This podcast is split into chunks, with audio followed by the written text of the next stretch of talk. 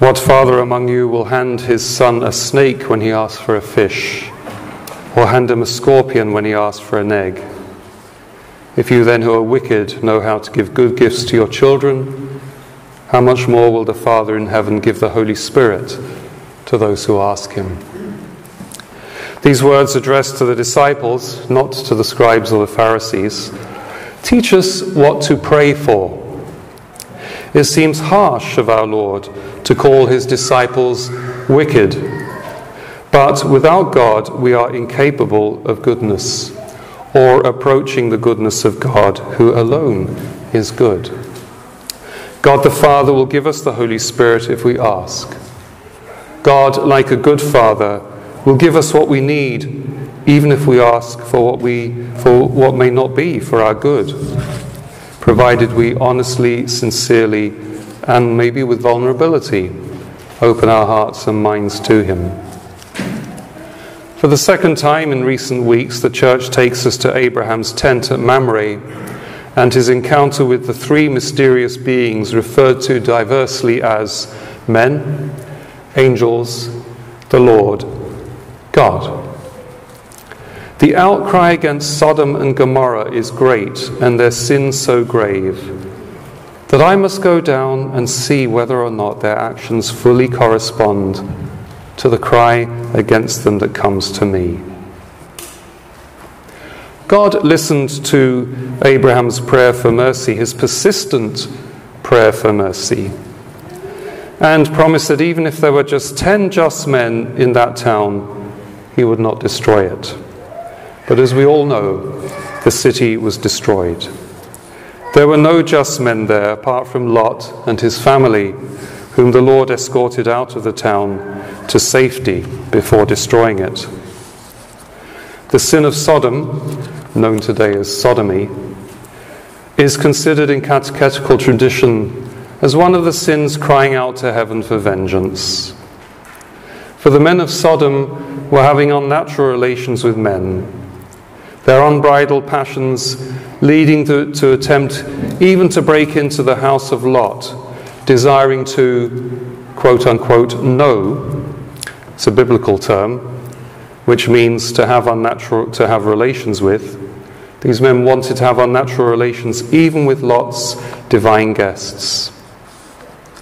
The abuse of the procreative faculty is not the only sin that the church is concerned about.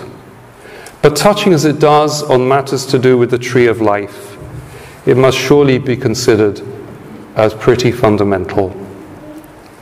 51 years ago, on July 25th, 1968, Pope St. Paul VI, like a good father wishing to dispense good food to the children of the Church, issued the encyclical for which he will be forever remembered and forever reviled Humanae Vitae on the regulation of birth. It begins the transmission of human life is a most serious role in which married people collaborate freely and responsibly with God the Creator. The serious tone with which the Pope begins the letter tells us something of the atmosphere that was prevalent at that time. He goes on to say how the fulfillment of this duty of collaborating with the Creator has always posed problems to the conscience of married people Pope Paul wrote as if he was burdened with the duty of reiterating a teaching that he knew would be rejected by great numbers of the sons and daughters of the church. Now, in our teaching of young people and those preparing for marriage, we would want to present this same teaching but more positively and more upbeat. What an awesome thing it is for married couples to collaborate with God in bringing new life into the world. What an awesome thing it is that God would create a new soul out of nothing whenever a new human being results from your nuptial union. What an awesome thing it is that God waits upon your consent and your cooperation to create a new life that is destined for membership of the church and citizenship in heaven. In a talk on human life given by Father Josiah Trenham, who's a priest of the Antiochian Orthodox Christian Archdiocese of North America, he speaks of the wonderment caused as people see him in his long black robe walking through the streets of his hometown in California with his wife and ten children in tow. I gather that my walking around in the cassock is getting noticed in town. Just imagine if I was also accompanied by a wife and ten children. That would really put this parish on the map here in Cottage Grove, wouldn't it? As you know, priests in the, in the Eastern churches, Orthodox and Catholic, are generally married and have families. Father remarks that he is sometimes tempted to charge for people for viewing this freak show. But he says that it is because a human life surpasses in value any other created thing that he and his wife have ten children. And indeed, the Second Vatican Council, in its decree on the Church in the modern world, Gaudium et Spes, proclaims this when it teaches, by its very nature, the institution of marriage and married love is ordered to the procreation and education of the offspring, and it is in them that it finds its crowning glory.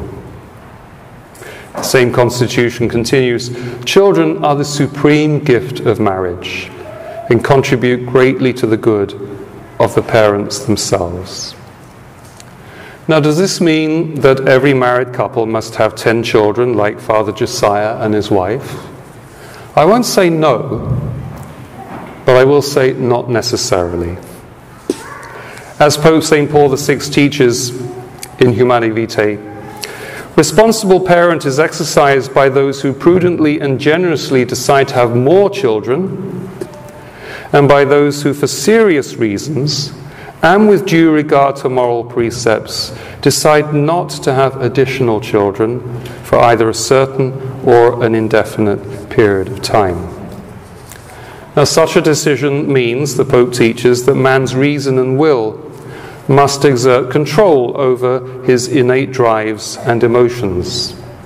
And the Pope affirms the Church's constant doctrine, quote, that every marital act must of necessity retain its intrinsic relationship to the procreation of human life, even if natural circumstances might mean that a new, a new life might not result. Pope St. Paul VI wrote, An act of mutual love which impairs the capacity to transmit life, which God the Creator, through specific laws, has built into it, frustrates his design, which constitutes the norm of marriage, and contradicts the author of life. Hence, to use this divine gift, notice he calls it a divine gift, while depriving it, even if only partially, of its meaning and purpose, is equally repugnant to the nature of man and of woman, and is consequently in opposition to the plan of God and his holy will.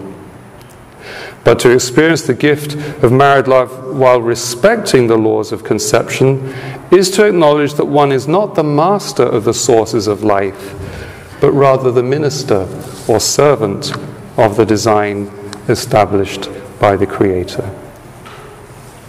And so the sainted Pope once more declares that the direct interruption of the generative process already begun and above all, all direct abortion, even for therapeutic reasons, are to be absolutely excluded as lawful means of regulating the number of children. Equally to be condemned is direct sterilization, whether of the man or of the woman, whether present, permanent or temporary. He continues similarly excluded is any action which either before, at the moment of, or after uh, intercourse is specifically intended to prevent procreation whether as an end or as a means.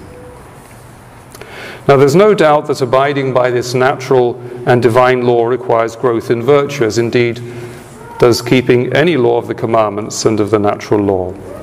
It requires growth in virtue, self control, and reliance on God's grace, while fostering in husbands and wives thoughtfulness and loving consideration for one another.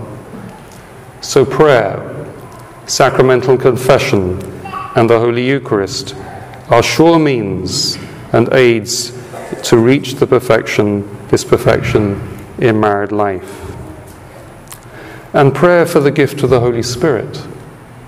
Ask and you will receive. Seek and you will find. Knock and the door will be open to you. If you persist, as Abraham persisted in his prayer, you will find understanding and you will find the capacity to live according to this beautiful divine law. You will, you will be given the Holy Spirit as a gift from the Father, the Spirit of truth and of life.